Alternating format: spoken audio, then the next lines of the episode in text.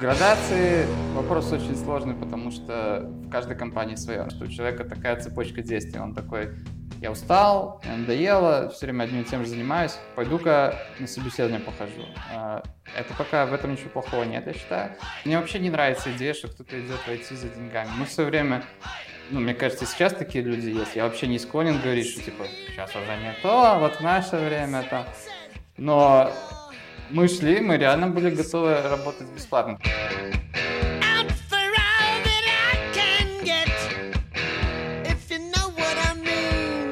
Всем привет, меня зовут Лекс, и вы на канале IT Борода. Сегодня мы будем общаться с очень интересным человеком, Антон Кан. Это Senior Project Manager. И давайте сразу начнем с того, что он расскажет нам про себя. Все, Антон, поехали. Ничего себе, так сразу про себя. Да? А, да. Расскажи, где ну, работал, где учился, э, с чего вообще начинал, может даже про школу свою, про семью. Ну. Хорошо, я могу начать издалека. Это я, я, я люблю так. А, ну, как-то вот так с, э, с компьютерами я решил связать жизнь свою достаточно давно. Меня сейчас, кстати, удивляет, когда вот идет обсуждение каких-то э, школьных программ, там, гимназия, лицея, говорят, ну как это можно делать специализацию, там, в 15 лет человек не знает, что он хочет. У меня как-то было вот уже прям с младших классов, э, у меня э, папа радиоинженер, он спаял первый компьютер, был такой ZX Spectrum. О, боже, я таких даже не помню. Ты, ну, блин, ты молодой. Короче, ну, это была целая культура на самом деле. Там mm-hmm. процессор Z80, и вот их там, ну, их выпускала промышленность советская, это были клоны британских компьютеров, но можно было еще по схеме самим спаять там из журнала. Мне папа такой спаял, и я уже буквально в младших классах что-то там начал, даже какие-то примитивные программки писал. Подожди, ну... то, то есть, извини, папа тебе спаял компьютер? Да, с этого все началось. Угу. Продолжай. Вот. А, и я там что-то начал делать, он какие-то даже уже в младших классах писал программки примитивные, что-то там рисовал, какие-то там линии на экране на бейсике. И так где-то, я не знаю, классу к пятому я уже думал, что вот буду... Ну, там не было еще такого слова IT, да, но я думал, вот буду работать программистом. А, в принципе, так оно и вышло. Я еще участвовал в школе в олимпиадах по информатике. А какой это год примерно был? А, год, когда спаяли компьютер, когда ну, пятый класс твой. А, ну, пятый класс это где-то 97 год. Угу. Вот. Это когда я, да, так решил уже, что, ну, наверное, буду работать в этой сфере. То есть в 15 лет у меня вообще как-то не было вопросов, не знаю. И поэтому я удивляюсь сейчас, что людям в 15 лет там трудно определиться или что. А, но в будущем, кстати, мне это мешало даже. Вот интересный такой момент. Я сейчас ехал к тебе тоже, думал, о чем я буду говорить, так вспоминал свою жизнь и подумал, что может, это было не очень круто, что я вот так заранее решил, потому что потом, когда ребята, которые решили попозже, начали чем-то интересоваться, ходить на какие-то мероприятия, у меня такой был психологический момент, что типа, а, блин, вот как, э, я же уже давно в этой теме, я же давно решил, я же уже там что-то знаю, да что они там, там. И в итоге как-то меня ребята начали обгонять. А, то есть, потому что вот у меня был какой-то такой психологический блок, который не давал мне развиваться. Поэтому, может быть, ранний старт это не всегда хорошо. Хотя у меня, конечно, был очень ранний. Вот. А, ну, потом Олимпиады пошли по информатике. Я поступил в университет по Олимпиадам. До университета ты учился, насколько я знаю, в лицее БГУ, да? Да, да. Ну, я учился в школе до 9 класса, mm-hmm. потом в лицее БГУ.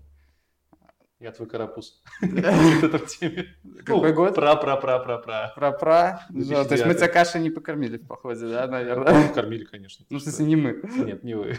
А какой год? 2009. О, да. Да. Ну да, мы кормили в 2002. То есть я в 2001 поступил в лицей, в третьем закончил. А потом поступил в университет по Олимпиаде без экзаменов. Что за факультет? Э, ФПМИ, БГУ. Угу. Вот. И на втором курсе уже пошел работать в компанию и Transition, где, собственно, в том или ином виде я работаю сейчас. А тогда уже была эта компания. Просто а... я видел в LinkedIn, у тебя изначально Белхард, по-моему. Да, да, да, потому что компании на самом деле официально не было. То есть был отдел в рамках mm-hmm. Белхарда, была такая торговая марка и Transition, но никакой зарегистрированной компании в Беларуси еще не было на тот момент. Поэтому всех, кто приходил в ИТРУ, их оформляли в Белхард. Там у меня был, ну, в трудовой книжке написано Билхард, и почтовый этот email был сначала билхардовский. А потом, вот уже через несколько месяцев после того, как я устроился, зарегистрировали компанию, и где-то в течение двух лет постепенно всех, кто в ней работал, перевели уже и трудоустроили официально. Сейчас ты живешь где на постоянном месте? У нас Хороший вопрос, чтобы я знал, да? Но... Не в Беларуси. А, не, все-таки правильно, считаешь, правильно наверное, сказать, что ну, постоянно живу не в Беларуси, я живу в городе Денвер, штат угу. Колорадо, в США. Пару слов, почему там, чем ты там занимаешься? Ага. Ну, на самом деле, у меня не было никогда такого желания, что типа там надо валить из Беларуси. Вот у некоторых людей есть какой-то такой негатив изначально там к родной стране, что типа надо любой страной, ценой отсюда свалить, тут нечего делать и так далее. У меня такого не было. Uh, мне, в принципе, в Беларуси все нравилось, и сейчас нравится. Uh, но у меня был момент, когда я уже 10 лет проработал uh, здесь, там попробовал разные там, специализации в рамках своей компании – и стал думать, куда дальше расти. И вот я подумал, что, наверное, было бы круто поехать в какую-то страну, поработать там, посмотреть э, на тамошнюю культуру, язык подтянуть. Ну и самая главная цель у меня была это научиться лучше понимать бизнес, заказчиков, mm-hmm. которые а, вот, работают в другой стране, и говорить с ними на одном языке, во всех смыслах. Ну а в какую страну поехать? Логично в США, потому что оттуда и больше всего заказчиков, mm-hmm. и Кроме того, все-таки, если рассматривать это как э, страну для жизни, то ну, это страна иммигрантов. То есть там на тебя не будут, скорее всего, показывать пальцем или там какой-то а, относиться как-то иначе, какую-то дискриминацию проявлять, потому что ты там угу. приехавший, потому что там, ну, полстраны приехавший, а если посмотреть на пару поколений назад, так и вообще все, да. А, ну, вот так вот я оказался. Хорошо. По поводу твоей жизни в Америке мы еще поговорим во второй части нашего интервью. Будет два выпуска. А сейчас э, давай перейдем именно к project менеджменту. Э, если знаешь, может не знаешь, выпуски у меня в основном для тех, кто хочет войти в IT, и для тех, кто войти недавно и знакомиться с тем, что у нас есть. Поэтому первую часть посвятим именно project менеджменту угу. и будем о нем говорить. Расскажи, какая градация у проект менеджеров есть ли у вас сеньоры, жуны, как у нас, у программистов, mm-hmm. есть ли у вас медлы, и какие у вас должностные инструкции, то есть чем вы занимаетесь, какие градации, чем занимаетесь? Окей, okay. ну, градации, вопрос очень сложный, потому что в каждой компании свое. Это, наверное, со всеми специальностями так, но с проект менеджером и вот этим всем руководящим составом это особенно верно. То есть ты на самом деле видишь там должность человека, senior project manager, ты не понимаешь, чем он занимается, потому что каждая компания в это вкладывает свое.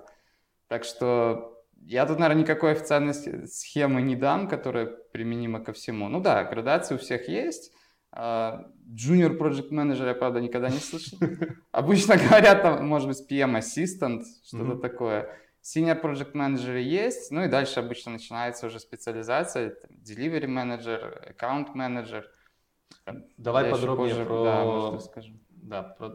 Хочешь позже рассказать? А, ну, оно как раз сейчас ложится, вот ты назвал Delivery Manager, Account Manager. Чем это отличается от Project Manager? В моем понимании, например, в обычном понимании утрированном программиста, Project Manager – это человек, который управляет там, командой, управляет э, отчитывается перед заказчиком, возможно, как-то смотрит за общим прогрессом. Угу. Может, ты пояснишь как-то более подробно за это и вот за все вот эти вот градации, которые я назвал? Delivery, аккаунт, может, еще какие-то менеджеры угу. есть? А, ну, на самом деле, хотя моя должность сейчас senior project manager, но по ролям я как раз-таки занимаюсь delivery менеджментом и аккаунт менеджментом. Угу. А, это ну и здесь, так же как и с градациями самих проект менеджеров, в принципе, каждая компания вкладывает свой смысл. Я расскажу, что я под этим понимаю.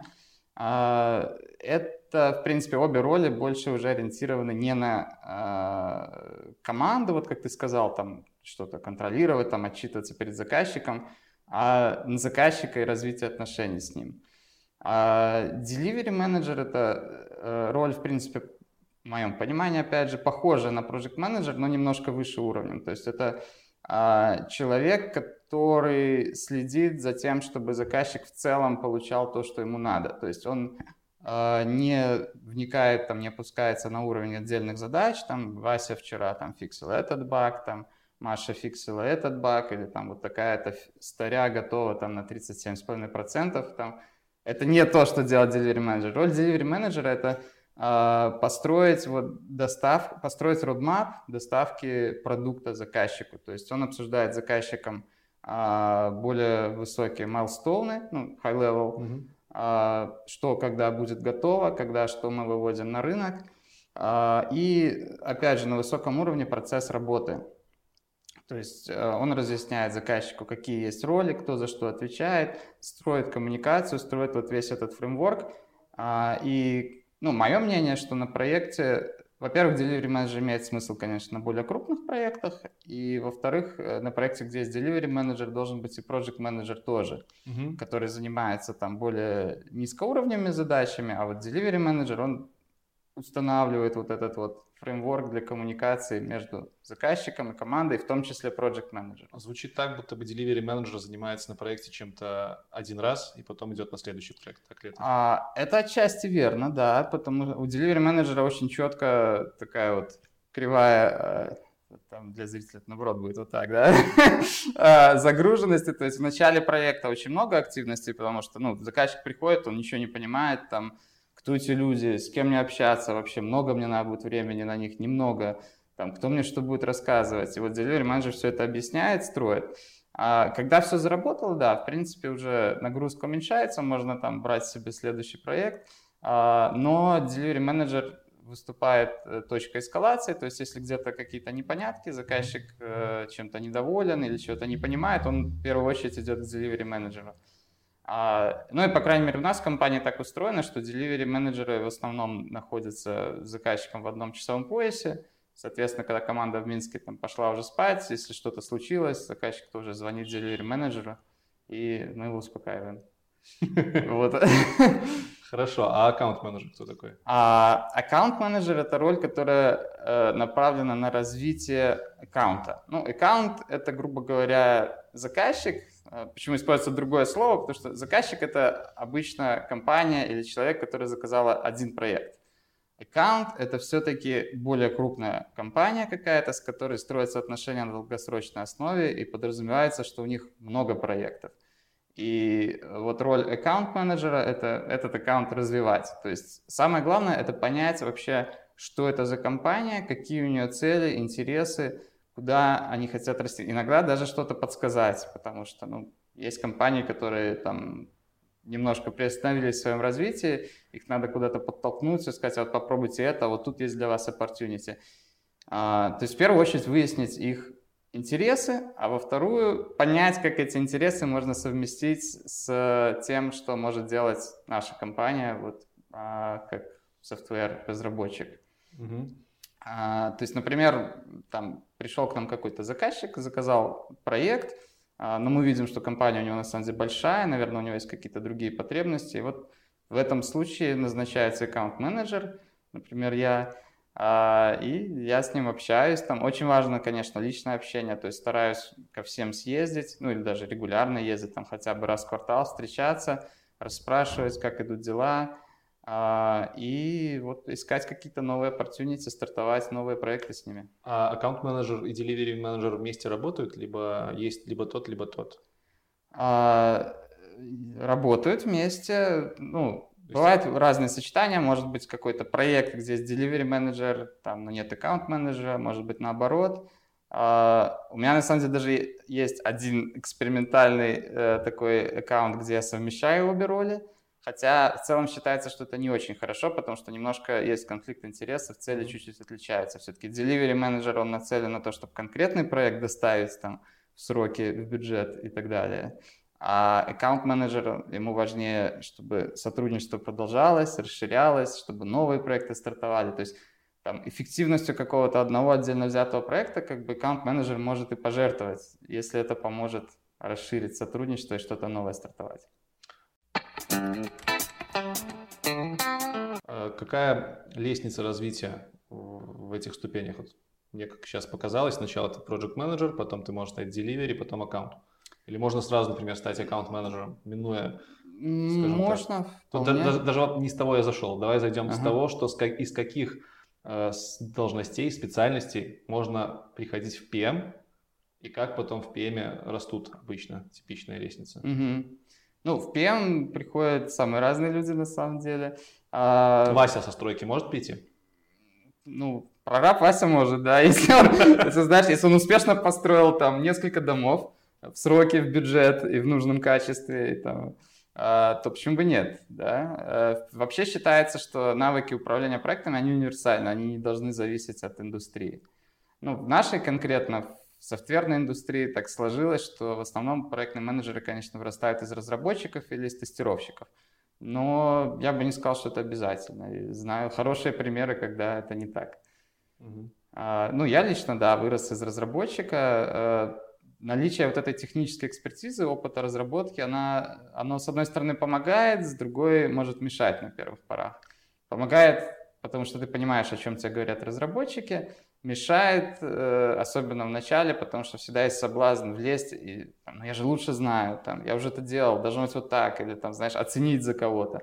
И это плохо. Даже если ты действительно лучше знаешь, но ты влез и там чьи-то оценки перекрыл своими, человек расстроился, ну, по чужим оценкам всегда неприятно работать. Поэтому вот это надо подавлять. Надо держать где-то там у себя в уме, так использовать немножко можно свой опыт, чтобы оценивать то, что тебе говорят, но нельзя его вот пихать и говорить, делаем так и все. Это такая распространенная ошибка. И когда ты уже пришел в проектные менеджеры, ты можешь развиваться во все остальные ветки, да? А, да, ну я бы сказал так, что, э, наверное, после того, как ты там преодолел какие-то внутренние ступеньки внутри проект менеджера, которые в каждой компании свои, а, дальше есть, наверное, три основных направления универсально. Это, мне кажется, это ко всем компаниям более-менее применимо. Одно – это все-таки работа с людьми. То есть это может быть по-разному называться, может ресурсный менеджер, например.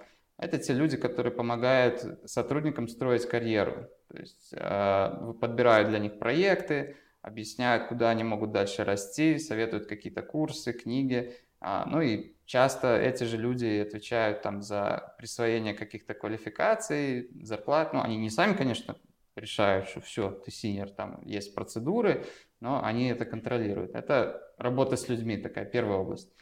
А вторая область, это куда я пошел, это ориентация на заказчика. То есть сюда относятся и delivery менеджер, и аккаунт менеджер. Слушай, ну я, честно говоря, слабо представляю, отклонимся немножко, ага. как разработчик может уйти в human resource. А, ну, смотри, это же, это же не те HR, которые там типа «Здравствуйте, вы позвонили в компанию, там такую-то». Э, нет, это ресурсные менеджеры, которые работают с людьми. И вполне, ну, собственно, вот в нашей компании ресурсные менеджеры так, не знаю, все или почти все там были когда-то разработчиками. Потому что технический бэкграунд на самом деле важен для этой роли. Ты же должен подсказать человеку, там, вот, где у него там какие-то слабые области, куда развиваться. Понятно. То есть ресурсный менеджмент. Естественно, я про него даже как-то и забыл. Да, ну вот это одно направление. Другое работа с заказчиком, как я уже говорил, вот куда я сейчас пошел, где delivery менеджер и аккаунт менеджер находятся. И третье направление это процессное. То есть, э, например, можно возглавить там PMO, Project Management Office в своей организации и следить за тем, чтобы все проекты делались по одним и тем же процессам или внедрять какие-то новые процессы, там, читать тренинги и так далее. А, можно, ну, некоторые люди настолько этим увлекаются, что становятся вообще гуру, тренерами и там только тем и занимаются, что читают тренинги, да. Есть не хочу никого обидеть, но есть такая шутка, да, знаешь, если ничего не умеешь делать сам, то учи других. Не, ну подожди, это же популярное мнение, что обучение людей – это конечная инстанция твоего обучения, поэтому что такое негативное отношение? Не, на самом деле негатива нет, это просто шутка. Ну, меня немножко смущает вот слово «конечно», да, вот, вот мне как-то все-таки больше нравится, когда человек и сам что-то делает руками, и других учит. Мне кажется, вот это вообще идеальный вариант. Когда уходишь полностью в обучение, это как-то можно оторваться от жизни. То есть ты продолжаешь обучаться сам на примере каких-то там книжек, курсов, да? Конечно. Или еще как-то. Как, как ты вообще обучаешься тому, чем ты занимаешься? О, сейчас будет стыдно мне. Я обучаюсь мало, на самом деле. Надо гораздо больше. Я всем, всем говорю, обучайтесь, обязательно читайте книжки, сам мало читаю. Не знаю, не знаю. Я посмотрел в LinkedIn, у тебя столько курсов по курсе, на курсере пройдено. И эти курсы технические, там нейронки у тебя, по-моему, Да, недавно я закончил, да. Для чего проект менеджеру нейронки? А, ну, чтобы понимать современные тенденции. Чтобы залазить в проект и говорить, что здесь надо сделать Не-не-не, не залазить в проект, но на самом деле, даже если ты обсуждаешь с заказчиком, ну, предполагается, что ты понимаешь хоть немного, о чем идет речь, да. А, ну вот да, мне захотелось понимать чуть-чуть глубже. Я прошел курс на, на курсере Эндрю Ин, это он пишется NG. Это э, вообще самый первый курс, с которого курсера началась. Он, ну, сам этот товарищ, он э, один из основателей курсеры. Прикольный курс, правда, он совершенно не практический, то есть вот я его прослушал, несмотря на то, что там были задачки, я не могу сейчас пойти и там, не знаю, написать свою нейронную сеть, ну или могу, но она будет такая неприменима на практике, это чисто такое э, упражнение академическое, но понимание дает. Ну ты говоришь, что в Project Management, management может прийти любой человек, даже без технического бэкграунда, а вот курсы такого плана, думаешь, человек без техно, техно-бэкграунда воспримет? А, ну, может быть, это не первый курс, с которого стоит начинать. Но стоит, да. Но, То есть да, техническую да. часть стоит вникать, когда ты уже Конечно. Все-таки какое-то понимание надо иметь. Хорошо. Project Management — это работа с людьми в первую очередь, да, с заказчиками. Мгм. Ну, или с заказчиками, или со своей командой. Либо со своей командой. И те эти люди, как ни Да-да-да. странно, да, многие забывают. Звучит так, будто бы там должна присутствовать психология. Если А, у тебя да. какой-то психологический бэкграунд... А, и забыл спросить самое главное, сколько ты разработкой занимался, чтобы было представление? До того, как пришел в Project Management. Ой, ну на самом деле не так много. То есть, ну, я там что-то писал для себя, э, там, опять же, для каких-то конференций, что-то какой-то свой продукт мы пытались пилить с э, моим другом. А, это, это все Ну, это год, занимало два, какое-то время. А, полгода, месяц. ну, конкретно вот такой продакшн разработкой, как бы в компании, за которую платят деньги, я занимался два года всего. Ну, Неплохо. И после того, как в ПМ пришел, возвращаюсь к психологии, психологический бэкграунд. Получал ли его, получаешь ли до сих пор, используешь ли какие-то навыки, если получал какие-то знания по психологии? Ой, а, я, я уже вижу просто хейтеров в комментах, да. На самом деле нет, как бы никаких систематических знаний у меня нет по психологии. Но это не очень хорошо. Всем рекомендую, да, учиться. Ну, я читаю какие-то книжки такие популярного плана по, по психологии. Вот недавно, кстати, прочитал. а, называется... Тут можно вообще ругаться на этом Да, канале? конечно, можно хоть. The Subtle Art of Not Giving a Fuck. А, он поругался только что, да? Вот, да, то есть это, я даже не знаю, как это аккуратно перевести на русский, ну, типа, тонкое искусство, Я понял. Я думаю, те, кто... относиться легко к вещам, да? То есть это такая психология, конечно, ну, доморощенная, да, и я думаю, что если бы какой-то дипломированный психолог это почитал, он бы сказал, «Фу, это, м, на первом курсе все это проходит, только более умными словами называть, но он мне помогает, я думаю, это важно. А, Ты думаешь, это важно? Или ты знаешь, что это важно, и целенаправленно будешь в будущем учиться психологии? Почему много вопросов просто было про психологию, Ага. реально. Все думают, что психология, нужно там конфликты как-то разруливать, прям теорию знать, нужно переговоры уметь вести. Вот такие знания психологические. Ну, э, Поведенческая, наверное, какая-то С психология. одной стороны, я считаю, что это важно, да, а, ну, безусловно, психологии очень много в работе. С другой, у меня есть такая небольшая настороженность по поводу вот этих академических знаний. Мне кажется, что самое главное все-таки основа – это просто по-человечески относиться к людям. То есть есть, есть товарищи, которые думают, там, ну, их немного, к счастью, но иногда встречается, что там вот я стал проект менеджером я начальник, там, кругом, значит, автоматически все становится... Да, да, да, там дурачки какие-то ничего не понимают. Вот мне кажется, самое главное не делать этого, то есть относиться к людям как э, к равным, там, с уважением, э, выслушивать, там, пытаться понять их мотивацию, там, их проблемы, что их интересует, что их беспокоит, и просто ну, по-человечески разговаривать. Ты хорошо вспомнил вот это вот типичного в некоторых головах проект менеджера, который погоняет всех. Мгм. Это стереотип, безусловно, но есть непонимание у разработчиков, э, чем ответственен перед командой Project Manager. Именно Project Manager, не delivery, не аккаунт, а Project Manager. Какая его ответственность перед командой, какая его ответственность перед заказчиком. А, То есть это же не просто следи- следить за эстимациями, чтобы все в срок выполнялось, и подгонять. Да, ну, конечно, это не, э, не человек с плеткой, который там следит и подгоняет, что должно быть сделано. А, Мистер Грей. Какой... А, Грей? Да. А, Это действительно стереотип. Ну, такие люди редко встречаются, и, мне кажется, особо не уживаются в нашей индустрии, бурно развивающейся. А, скорее, ну, я воспринимаю роль проект менеджера как он забирает часть головной боли у команды. А, там у тебя еще был вопрос в списке, да, может, ты собирался к нему прийти, но он сюда очень Никто хорошо не ложится. знаю, что у нас есть список, ну давай. Ну, ты это вырежешь, значит. А, вопрос. А, ну, нужен ли вообще проект менеджер? Нужен ли вообще проект менеджер, да. Это, кстати, я что пропустил. Он чуть дальше был. Ну давай сразу на этот вопрос ответим. А, ну, и... Это популя... просто э, введу в курс дела. Этот вопрос часто мне задают высокоуровневые программисты со своей точки зрения, скажем так, обособленные. Они считают, что в идеальных командах проект менеджер не нужен, в идеальных командах программисты работают сами, работают э, в сроки, и они знают бизнес-часть, и проект менеджер в этом случае как бы и не нужен. Вот. Нек- неким управлять все работают хорошо. Да, на самом деле я с этим согласен в целом. То есть, да, вот я тут сижу проект менеджер и, может быть, они не нужны. Я вполне как бы это мнение разделяю. А, я пока не был в таких, там, на таких проектах или там в такой компании, где бы реально проект менеджеров не было совсем. Мне интересно, ну, это искренне, я бы с удовольствием в такой компании или там на таком проекте поработал, пока не было возможности. Наверное, потому что а, им не нужны проект менеджеры. Да? А, я думаю, что это возможно, а, но с другой стороны, не в, ну, все ли программисты хотят этим заниматься, потому что мне кажется, какие-то активности по типу проект менеджера, они все равно будут неизбежны. То есть есть какой-то заказчик, даже если это продукт, все равно есть какой-то продукт менеджер, который там а есть дает видение. менеджер и проект менеджер? Есть, ну это можно отдельно еще обсудить. Я понял. А, но я хотел сказать, что всегда есть какой-то человек, который э, определяет какое-то направление движения, и ему нужны какие-то результаты. И ему должен кто-то давать эту информацию. То есть как мы идем, успеваем, не успеваем, давать какие-то советы, что вот это очень дорого, или там вот здесь есть зависимость, давай сделаем сначала это, потом то.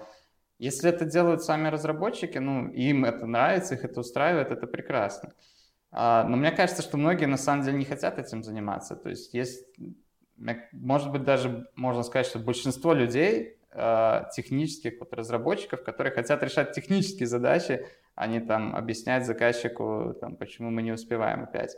И вот в этом я вижу как бы может, не ответственность, как ты спросил, но пользу проект менеджера для команды. То есть он забирает себе эту головную боль. Говорит, ребята, с заказчиком я разберусь, а вы, пожалуйста, там сделайте свои задачи и скажите мне, если что-то идет не так. А как тебе такое мнение, что любой девелопер обязательно должен вникать в бизнес-часть и не только обращать внимание на техническую часть, и в таком случае роль проект менеджера учить команду работать без него? Как, согласен с этим, либо не согласен? А, тут прям два вопроса в одном. А, насчет бизнес-части обязательно, да, я полностью с этим согласен. Я считаю, что, ну, это плохо работает, когда люди говорят, дайте мне спецификацию, что на вход, что на выход, остальное меня не волнует. Типа, вот функция принимает, возвращает, идите лесом. А, мне кажется, это работает плохо. Во всяком случае, мне никогда не нравилось работать в таких условиях. Поэтому, да, желательно, чтобы программисты понимали бизнес-домен, понимали, зачем они это делают. И, кстати, вот в этом я тоже вижу одну из э, обязанностей проект менеджера это вот соединить потребности заказчика и понимание программистов, чтобы они работали осознанно, понимали, что они делают. А была какая-то вторая часть вопроса. Да-да, была вторая часть. А, главная цель проект менеджера это обучить команду работать без него. А, Есть такое мнение. А, да, наверное, я соглашусь. Во всяком случае, э, точно должно быть целью, чтобы там вмешательство проект менеджера уменьшалось. Но здесь опять же можно натолкнуться на то, что команда просто скажет, мы не хотим этим заниматься. Допустим, там, э, не знаю, заказчик там сильно мнительный, говорит, мне каждый день нужен отчет. А как вы там продвинулись? И, допустим, он там сидит в Сан-Франциско, 10 часов разницы, и там самое раннее, когда он может, это, скажем, там 6 часов вечера по Минску. А разработчики говорят, мы не хотим каждый день там, перед заказчиком отчитываться, тем более в 6 часов. И Project Manager тогда может забрать это на себя. Поговорили про обязанности, проговорили про что еще? Много про что проговорили. Давай поговорим про те технологии, которые Project Manager, и ты в частности используешь на, проекты, mm-hmm. на проектах. Технологии, технологии управления, технологии оценки, эстимации. Угу. Ну, я сразу хочу дисклеймер такой на камеру, а, что я, наверное, не, не самый тут лучший специалист, чтобы говорить про современные процессы, потому что, как я уже говорил, вот из этих трех направлений, там, люди, заказчики, процессы, я выбрал все-таки заказчиков. Ну, ты знаешь слово agile? Ну, да, слово ну, agile знаешь, что-то, что-то могу рассказать. А, ну, большинство проектов мы сейчас делаем по скраму, а, ну, или как, как э, есть, кстати, очень хорошее слово, Э, английское такое Scrum But. Это типа we have Scrum But. Типа, и, и на русский, вот тот редкий случай, когда на русский переводится еще лучше. То есть просто знаешь, дополнительный смысл добавляется. По-русски это называется скромно. То есть такой смысловой перевод. Да, да, да, да. Ну, вообще четко. Ну, бывает и такое, но в целом все-таки мы стараемся более-менее нормальный скрам строить, и начало получаться. Это э, очень хорошо про скрам сказано, что это фреймворк, который легко понять, но очень тяжело построить. Вот так оно и получается. На практике вроде все просто, но не работает. У нас сейчас начало работать, и, в принципе, большинство проектов так и делаем. В а. двух словах, Scrum — это фреймворк для управления проектами, да? Гибким, гибкий. А, ну да, это фреймворк для построения процессов, mm-hmm. да, управления проектом. Потому что сам по себе он очень простой. Это вот чисто такая э, рама, конструкция, какой-то скелет, на который ты навешиваешь уже какие-то свои договоренности, там процессы э, для конкретной команды, конкретного проекта. Расскажи а... про дальше про эстимации, про оценки рисков на проекте. Вот как тут происходит. Ага, ну очень широкая тема тоже. Дело. Кратенько, а... полчасика. Эстимации, да. А, ну, что я могу сказать? Э, сразу, наверное, что мы стараемся уходить от price проектов. Э, то есть, ну, я считаю, и многие, мне кажется, так считают, что э, в разработке софта большие проекты по fixed price все-таки не делаются. Ну, Кто, те, не которые работает. не fixed price, называются материал, да? А, ну, есть две еще модели, как минимум. Time and Material mm-hmm. и Dedicated Team. В чем разница? Да, ну фикс прайс это самая такая очевидная модель, когда заказчик говорит, мне надо сделать то-то и то-то, и ему говорят, столько-то денег, столько-то времени. Ну, по времени, конечно, не укладывается, по деньгам тоже, но э, по деньгам это не проблема заказчика. То есть он платит вот эту фиксированную сумму и все. Это называется fixed price. А time and material – это модель, где заказчик платит за затраченные ресурсы. То есть, как правило, э, там идет такой процесс более активное общение – скажешь, говорит, а вот добавьте такую фичу, а ты ему говоришь, там, ну, займет примерно часов 4-6. Он говорит, хорошо, давайте, там, ты сделал, говоришь, ну, мы практически уложились, заняло 8, а, там, значит, заказчик платит за 8 часов. Знаю, а, тут, примерно, да, вот так это работает. Ну, нет, бывает на самом деле, что укладываемся в оценки, естественно, я немножко тут троллю. А, это time and material. А, а dedicated team — это самая простая такая, на первый взгляд, модель для поставщика услуг. Это когда заказчик говорит, мне надо 10 программистов, и ты ему такой, пожалуйста. И вот он их загружает работой, там, даже если не загружает, он э, платит за простой, и все как бы легко работает. И То есть у него просто своя команда, он, их, он им дает задачи, как, какие считает нужно. А какой смысл в таком случае заказчику нанимать чужую команду и платить какую-то, грубо говоря, фи? компании, mm-hmm. если он может нанять эту команду себе в штат сразу же? А, ну, он гораздо меньше берет на себя рисков. То есть э, он говорит, мне надо 10 программистов. А, во-первых, ему не надо заниматься подбором. Да, то есть там компания, поставщик услуг, она ему предлагает варианты. Вот у нас есть такие, такие программисты, там показывает резюме, проводит собеседование, он просто выбирает. Говорит, вот этих хочу, этих не хочу. Это уже проще. Во-вторых, а, ну, ему не надо работать с рисками, которые связаны с наймом людей на работу. То есть, если ему, допустим, там команда не нужна, он говорит, все, со следующего месяца прекращаем. И все, команду взяли, забрали. А так ему надо было бы там думать, куда людей пристроить, там, увольнять. В некоторых странах уволить тоже не так просто. Ты должен там выплатить что-то или доказать, что там ты не дискриминируешь и так далее. То есть, ну, это такая делегация рисков. Это еще называется аутстаффинг, правильно? Или, а, или ну да, разное? да. Есть компании, которые, мне кажется, уходят понемножку в прошлое, которые только такими моделями и занимались. А это прошлое? Я думал, что прошлое это аутсорсинг в чистом виде, когда ты продаешь время своих разработчиков. а не целыми командами их пихаешь пачками? Ну, я не совсем понимаю, где ты проводишь границы вот между этим. Хорошо, Ну, что, просто- что, по твоему мнению, тогда будущее и либо настоящее? А, Такой хороший вопрос.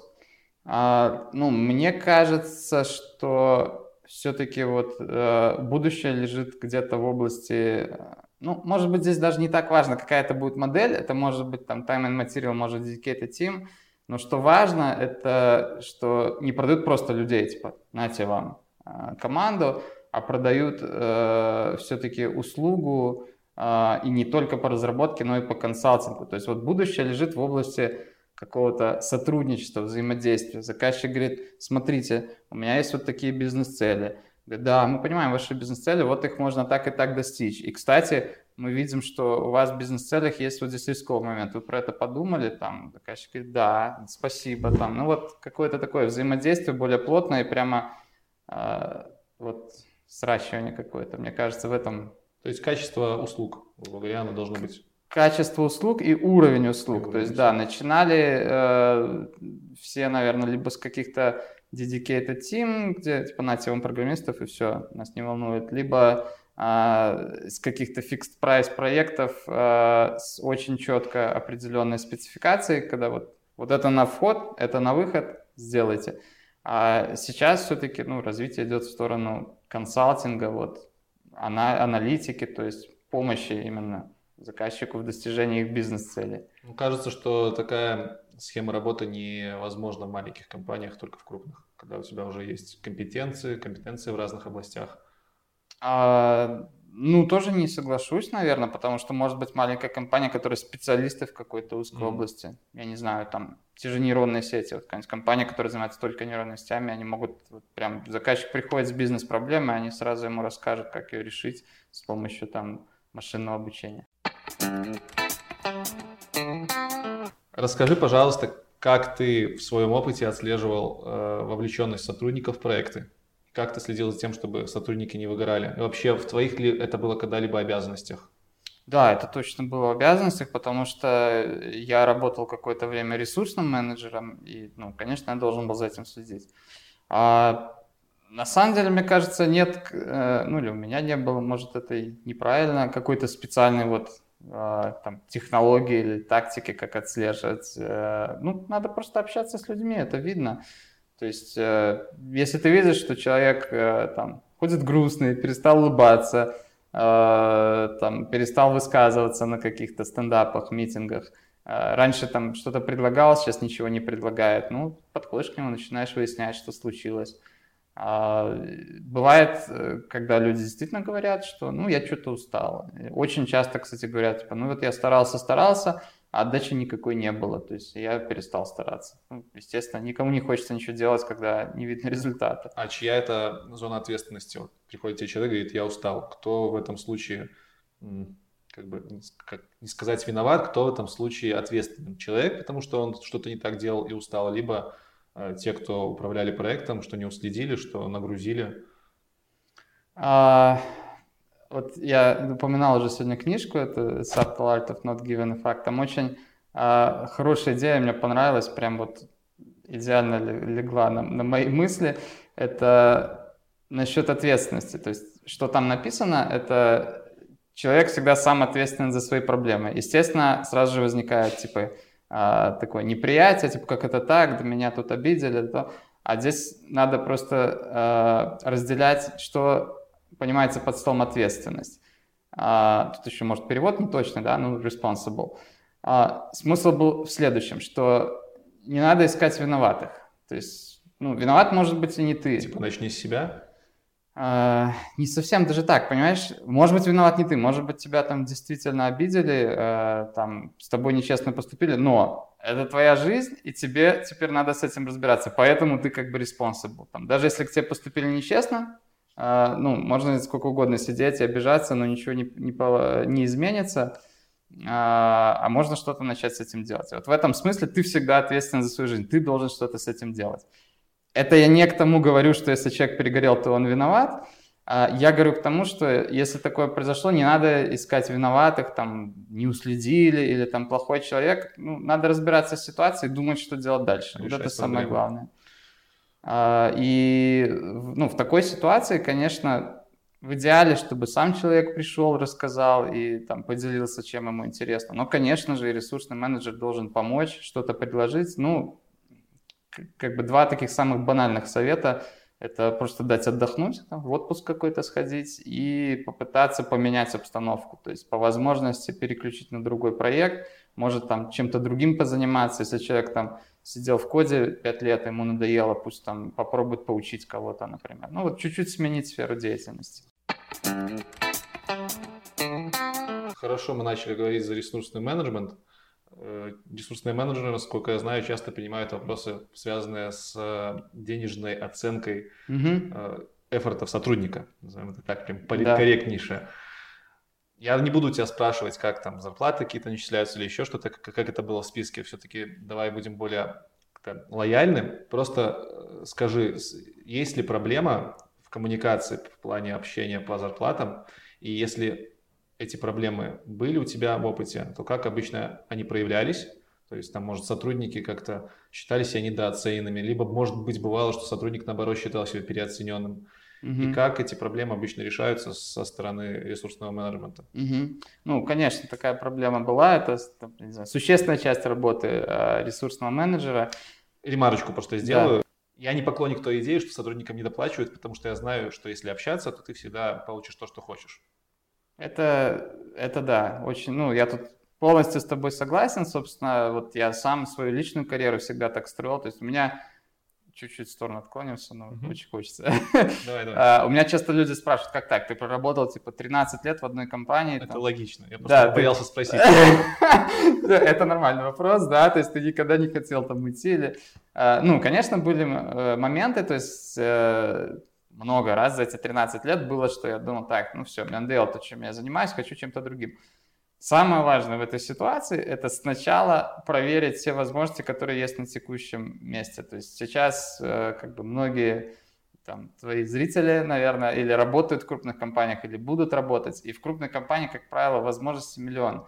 И, к сожалению, вот то, с чем я сталкивался как ресурсный менеджер, очень часто бывает, что у человека такая цепочка действий. Он такой, я устал, мне надоело, все время одним и тем же занимаюсь, пойду-ка на собеседование похожу. А, это пока в этом ничего плохого нет, я считаю. Но человек пошел на первое собеседование, ему там что-то рассказали, предложили, естественно, больше денег, иначе там, ну, смысл. А, и он сразу такой, да, все, выхожу к вам через неделю. И приходит э, к своему менеджеру на текущем месте работы и говорит, я увольняюсь. Говорит, подожди, как так? Там, вот, может, хочешь попробовать это, может, хочешь то.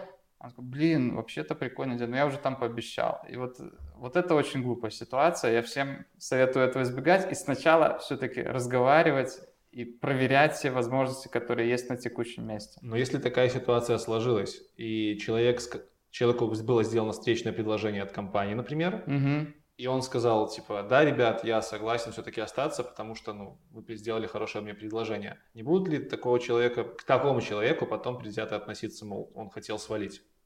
Ну, я не могу, конечно, говорить за всех, да. Я лично никогда предвзято не относился, если я видел, что человек ведет себя нормально. То есть э, я считаю, что это совершенно нормально ходить по собеседованиям, там, ну, узнавать свой уровень, проверять, где что могут предложить. Но если э, человек приходит и по-человечески общается, говорит, вот, слушай, тут есть такое предложение, да, но, может быть, что-то вы можете предложить, и как-то нормально подходит, и хорошо относится к своим обещаниям, которые он раньше сделал, например, доделать что-то там, добыть там до конца, а, то вне зависимости от исхода он остается или он уходит, я к этому человеку отношусь хорошо и всегда готов продолжить работу, потому что люди иногда возвращаются.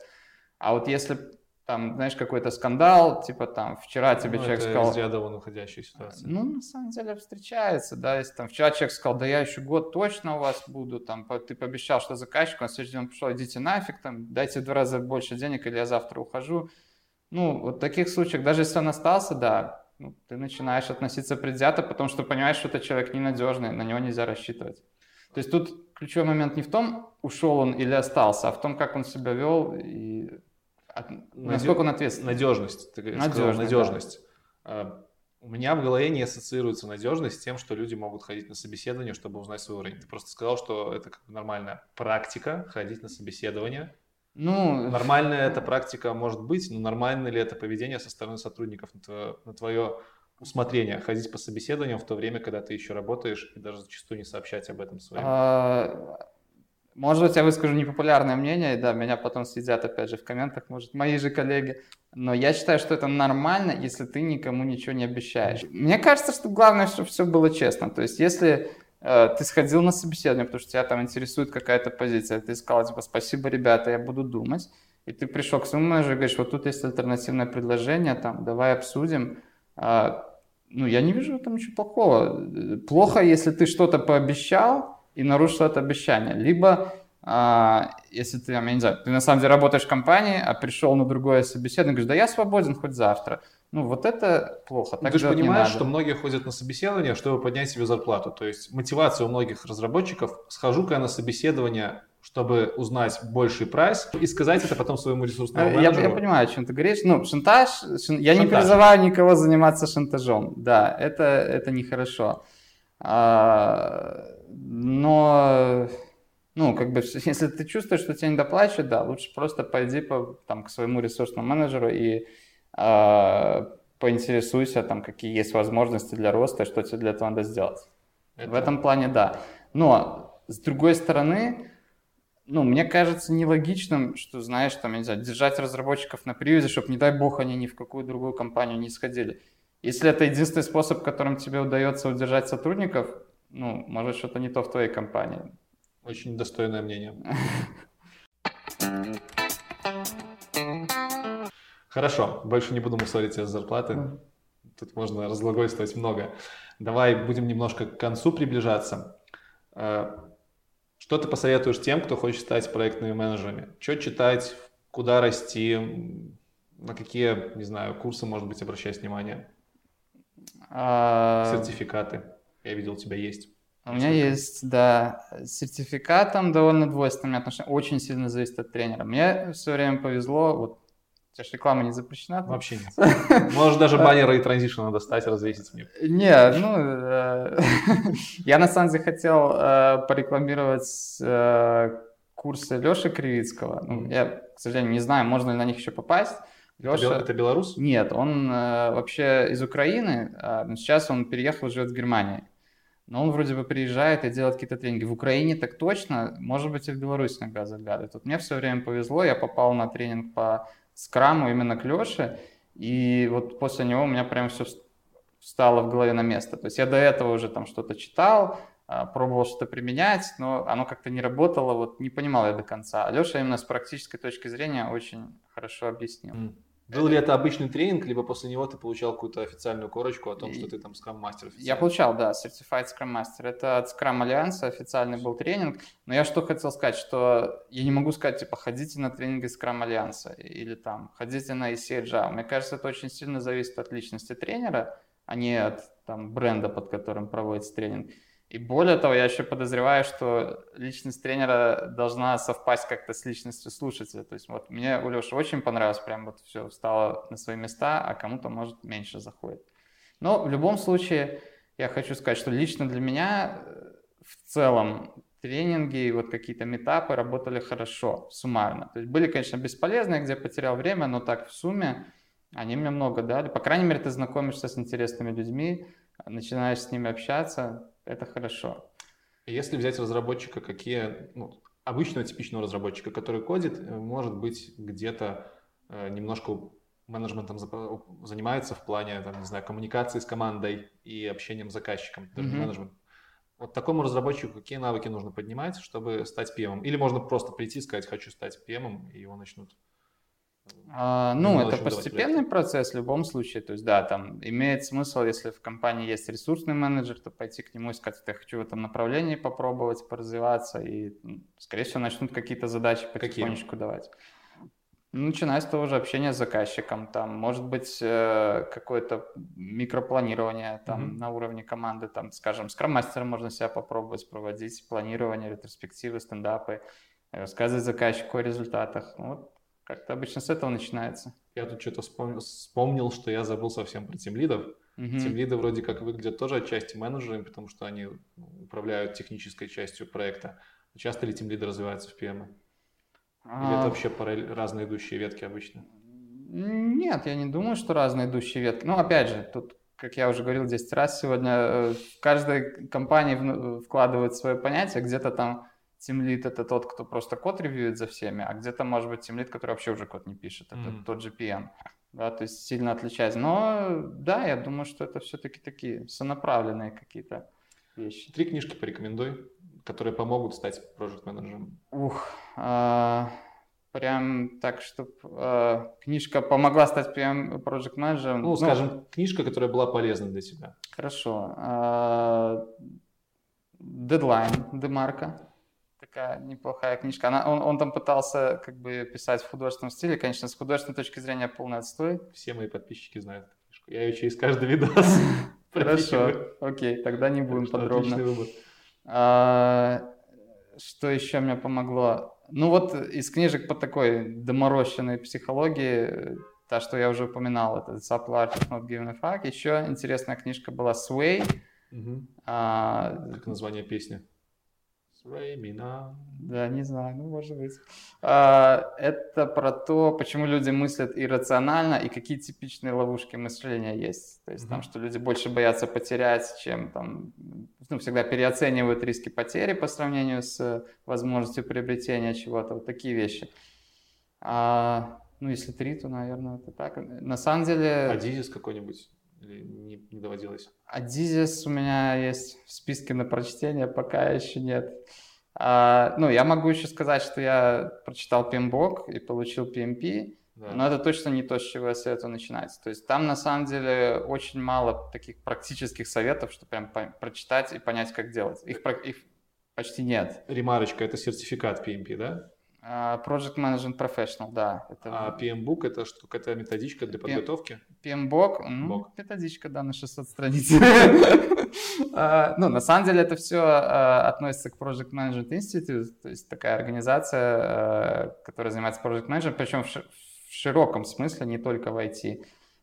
И да, они попытались собрать вот все знания о Project Management в одну книгу, такой свод правил, а, вот она называется PMBOK, это Project Management Body of Knowledge. А, но она на самом деле систематизирует знания. То есть я бы ее советовал читать, ну и уже тогда получать PMP, что иначе смысл. А, тем, кто поработал какое-то время в Project Management, она просто помогает вот весь этот опыт, который набрался за годы работы, систематизировать и называть правильными словами. То есть с другими проект менеджерами когда общаешься, говорить с ними на одном Понятно, языке. Как паттерны, наверное. Да. То есть ну, да, ну, наверное. То есть она, она не дает никаких практических советов, типа, делайте так mm и так. Но она говорит, что вот это называется так, это называется так, есть такие процессы, есть такие зоны знаний и, и так далее. Звучит так, будто бы, не звучит так, а наверняка ты получил очень крутые знания, когда получал эти сертификаты. Вопрос есть. Да. А на сертификаты смотрят вообще заказчики именно на наличие их? То есть Какая больше польза от получения сертификата? Больше польза в том, что ты получаешь теоретические знания, или польза в том, что они у тебя есть, и заказчики охотнее идут на контакт? Польза в знаниях, это точно. Кто-то смотрит, кто-то не смотрит. Там тот же, например, Certified Scrum Master, если брать, то там все, кому не лень, читают эти тренинги, его получить на самом деле довольно легко. Но у него же есть срок экспирации, по-моему. Ну, если он ты платишь деньги, просто он продлевается. А, то есть не надо ничего сдавать а, для, для Certified Scrum Master не надо, для PMP надо. Там надо э, нарабатывать очки. Будешь сдавать в следующий раз? Да, да, конечно. Ну, там не надо сдавать, там надо наработать очки за три года, то есть показать, что ты занимался саморазвитием. Если ты эти очки набрал, mm-hmm. и, конечно же, денежку заплатить, то тогда тебе продлевают. Хорошо. Мы закончили с основной частью. Поздравляю тебя. Спасибо. Быстро, я, мне кажется, даже не, быстро, не, не все рассказал. Мы уже час записываем. Ну, подожди, у нас еще будет второй вопрос. А, хорошо. А сейчас у меня есть рубрика постоянная, которую я честно стырил у Дудя. Блин, в телефон смотрю. Может, ты знаешь, ну, что Когда Дудь посмотрит твой канал и, и, и пришлет тебе претензии, это будет успех. Мне там уже кто-то писал, что я типа Дудь зайти. Конечно, спасибо, очень приятно. А у нас сейчас рубрика Блиц. Это 10 вопросов, которые ты не видел, они краткие.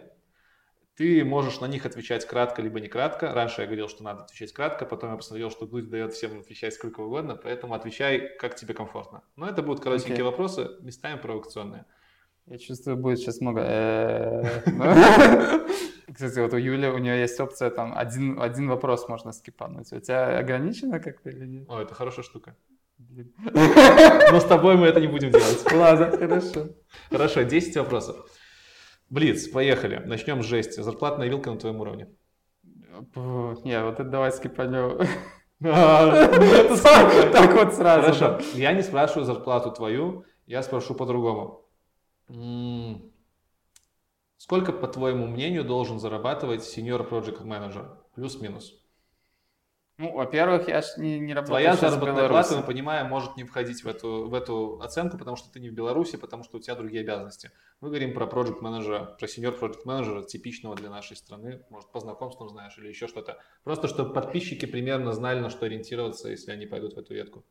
Ой, не знаю, не, не хочу особо отвечать, если честно. Да, в том числе и подписчиков ориентировать. Ну, мне вообще не нравится идея, что кто-то идет войти за деньгами. Мы в свое время ну, мне кажется, сейчас такие люди есть. Я вообще не склонен говорить, что, типа, сейчас уже не то, вот в наше время там. Но мы шли, мы реально были готовы работать бесплатно. То есть единственная причина, по которой я не работал бесплатно там первый год, это потому что по законодательству так нельзя. А так, ну, я шел чисто за опытом, и мне кажется, так имеет смысл делать всем. То есть, ну... Хорошо, мне это нужен провокационный контент. Задам вопрос с другой стороны. Блин, ну давай. 5 тысяч долларов – это нормальная зарплата для сеньора в Беларуси? Ну, мне кажется, это высокая зарплата, но это Все, реально. Этого достаточно. Это реально. Этого достаточно. Окей. Дальше. Три самых частых ошибки менеджера, которые ты встречал, и как их решить? А, самая частая ошибка на первом месте это легко, это когда человек себя считает начальником, начинает ставить выше других и раздавать какие-то вот указания. Делай так. А, как решить? Очень просто. Ну, воспринимай всех как людей, относись к ним с уважением, слушай, что люди тебе говорят и как-то анализируй, предлагай, не надо ни за кого делать такие вот жесткие решения и указания. Вторая ошибка? А, вторая ошибка – это, наверное, клуб хороших новостей. Есть такой паттерн в проект менеджменте. Это когда заказчику говорят только хорошее. А, это плохо. Я думаю, все понятно почему. А решение говорить плохое? Решение говорить плохое сразу, как оно возникает. Ну, то есть этот паттерн заканчивается чем? Что ты говоришь все хорошее, хорошее, хорошее, а потом в какой-то момент все, полный трендец. Ну, паттерн а, уже не на пустом месте, наверное, появился. Ну, люди боятся. То есть, ну, ты звонишь заказчику, там, человек говорит по-английски, он в другой стране, там, у него какие-нибудь там 30 лет опыта, какие-нибудь title ы, и ты думаешь, блин, как я ему скажу, что мы просрали все. И, и, и как-то говоришь, ну, ну, нормально, в принципе, более-менее успеваем. Вот. И, ну, это очень легко в это свалиться по понятной mm-hmm. причине, но это всегда укнется. Потом будет еще хуже, поэтому лучше говорить сразу. Справедливая зарплата для middle разработчика и senior разработчика, по твоему мнению? А, блин. А, ну, я не готов комментировать сейчас, потому что это... я, я сейчас не, не ориентируюсь на самом деле там ну, я не знаю. Я занимался ресурсным менеджером там пять лет назад, тогда я что-то мог сказать. Окей, сейчас. принято. Э, три человека, на которых ты бы равнялся, либо равняешься. Ох, как-то я тоже не был готов. Ну, кумиров таких э, у меня точно нет, что прям вот там, я хочу быть как он. А, есть люди, с которыми очень приятно работать, или там, у которых приятно учиться. Блин, вот я боюсь, что я сейчас кого-нибудь назову, просто потому что я недавно про него думал. А на самом деле, может, есть более Ничего достойные страшного. люди, да? А, ну, если так говорить про каких-то известных персон, там, медийных, вот тот же Познер мне нравится. Mm-hmm. Мне кажется, очень умный дядька, и он же уже не молодой, но так отлично держится. Вот, вызывает уважение. А, три человека надо, да? Может быть, кто-то из не знаю, научной сферы, из популярных сейчас политиков, из популяризаторов науки, а... актеры, музыканты вдруг. Открой нам себя. Ну вот у меня нет, так что прям кумиры. А, хорошо, вот еще человек, э, которого я очень уважаю, может быть там в чем-то, да, хотелось бы быть похожим. Э, преподаватель в университете у нас был. Размыслович э, Георгий Прокофьевич. Вот мне очень нравилось, как он преподает. Это был человек, который действительно увлечен своим предметом, и он его знал от и до. Он приходил на лекцию, у него был ну, мел, и все, больше ничего. Он все э, читал из головы. А что за предмет был? Э, геометрия алгебра. То есть предмет, э, кстати, пригодилось недавно, когда я проходил курс по нейронным сетям, там перемножение матриц, собственно, вектора, вот я вспоминал Георгия Прокофьевича с э, благодарностью. И, ну, больше всего меня впечатлило именно то, вот как человек относится к своей работе ответственно.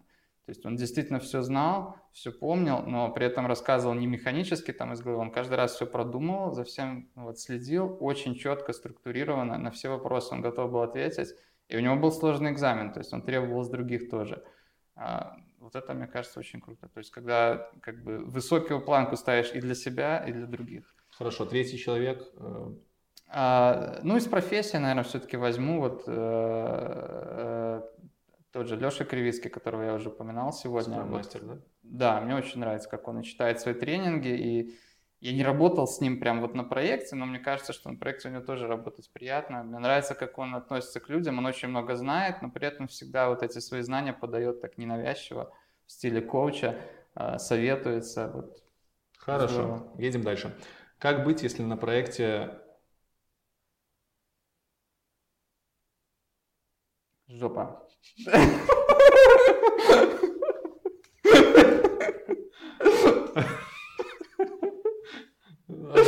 Ну да, да, давай, хорошо. Как быть на проекте жопа? А, И жопа это выражается в том, что проектный менеджер абсолютно не сечет в том, что он делает. Скажем так. О, если так, то это тяжелая ситуация. Но тут только интервенция поможет, внешнее вмешательство. То есть как быть, наверное, разработчику, да, да вопрос? конечно.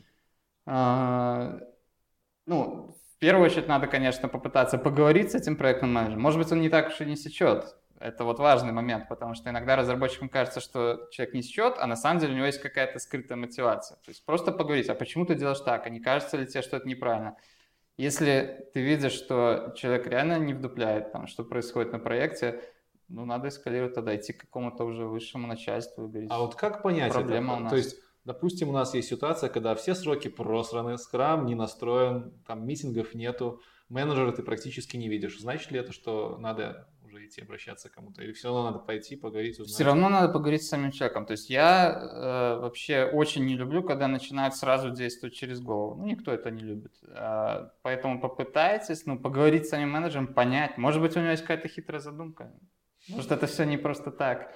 А уже если видите, что, ну, да, беда, там человек не понимает, тогда надо идти выше и ну, тоже там не жаловаться, что типа там Вася дурак, а говорить, что Понятно. проблема на проекте, я поговорил с Васей, не встретил понимания, может быть, там ты поможешь. Хорошо. Вопрос от Романа.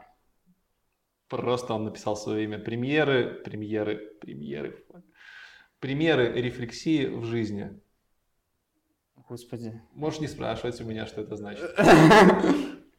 А, Э, это типа, когда в Java коде там обращаешься к классу, да, вот. Я думаю, не, я на самом меня деле, Роман и Я подозреваю, нас. что он мог иметь в виду. Скорее всего, это что-то про самоанализ. Самоанализ. Самоанализ, да. А, ну, это важно. Вот, может быть, там ответ на третью проблему менеджера, да, это отсутствие рефлексии. Ну, надо думать над, над тем, что ты делаешь, как-то останавливаться. А откуда этот фидбэк получать? То есть, если ты хочешь получить фидбэк по своей внешности, ты смотришь в зеркало. Если ты хочешь получить фидбэк о том, что ты делаешь, как ты его отслеживаешь, где берешь?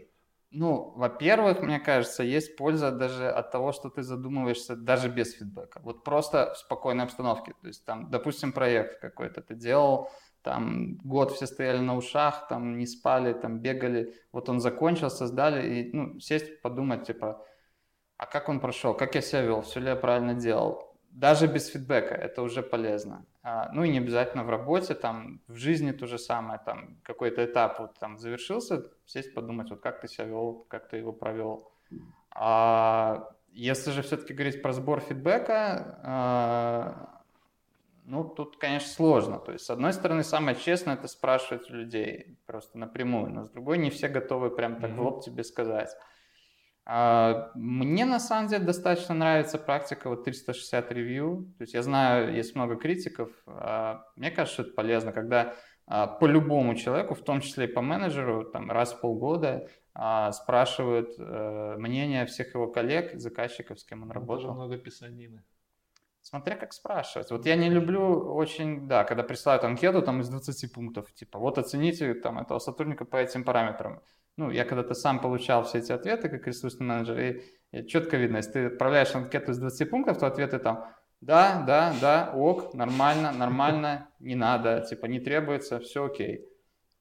Информации ноль. Мне нравился формат, когда ты задаешь три открытых вопроса, а, там, чем человек выделился mm-hmm. за последние полгода, вот, чем отжег в ту или в другую сторону, а, что в целом у него получается хорошо, сильные стороны, и над чем стоит поработать, слабые стороны.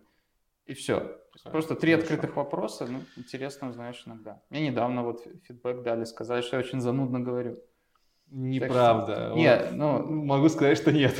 А, может, Хотя, сегодня ну, нет, это, это но... мнение кого-то. Значит, это мнение кого-то, причем человека, которого я уважаю и, и ценю, и я думаю, что оно не на пустом месте, что-то а, в этом ты есть. обычно знаешь, кто дал фидбэк, да? Ну, в данном случае, да, это мне лично сказали. Все ясно.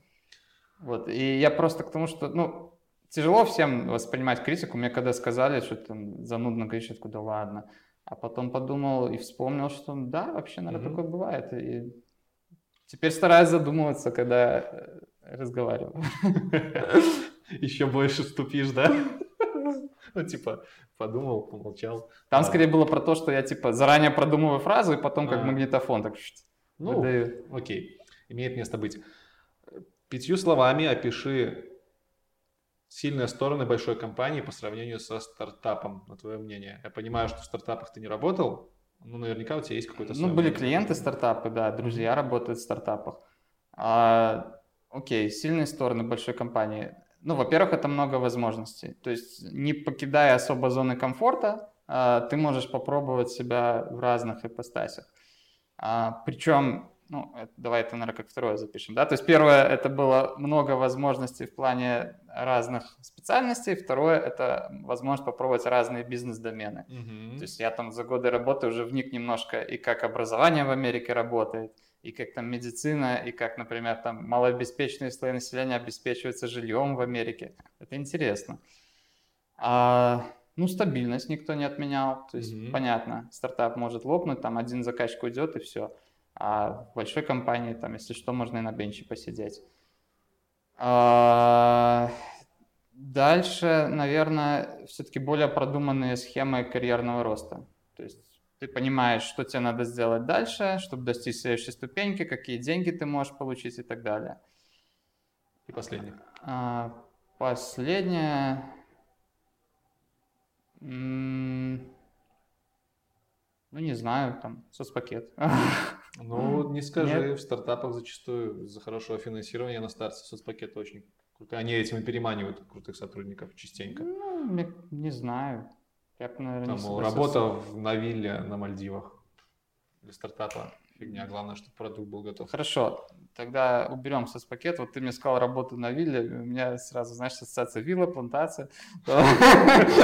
Так вот, э, я бы сказал, что все-таки, хотя многие не согласятся, но с моей точки зрения, плюс большой компании для многих людей в том, что все-таки там более э, спокойная работа, там можно работать 8 часов в день. В стартапе это Ну да, редко. да, это это плюс. То есть, если для у человека семья, угу. дети, там детский Более сад. стабильная обстановка. Да, ему важно в 9 пришел, в 6 ушел. В большой компании, я не говорю, что это всегда так, но это возможно. В стартапе это редко.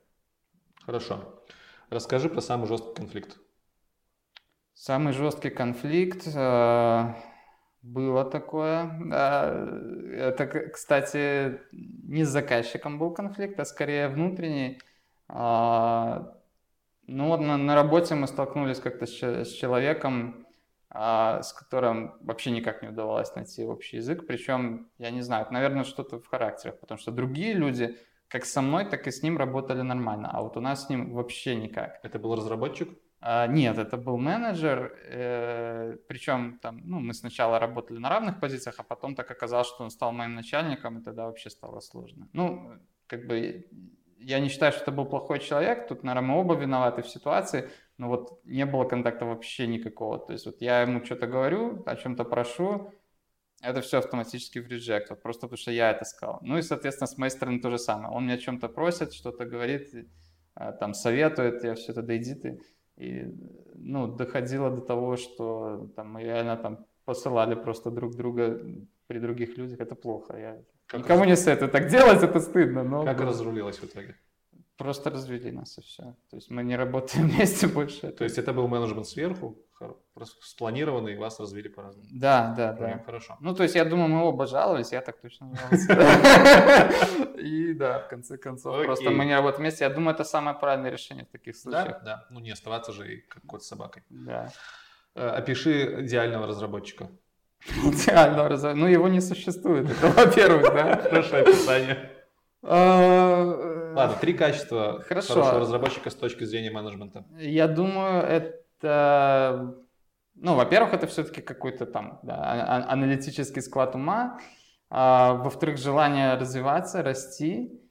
А, и в-третьих, ну, это все связанные между собой вещи.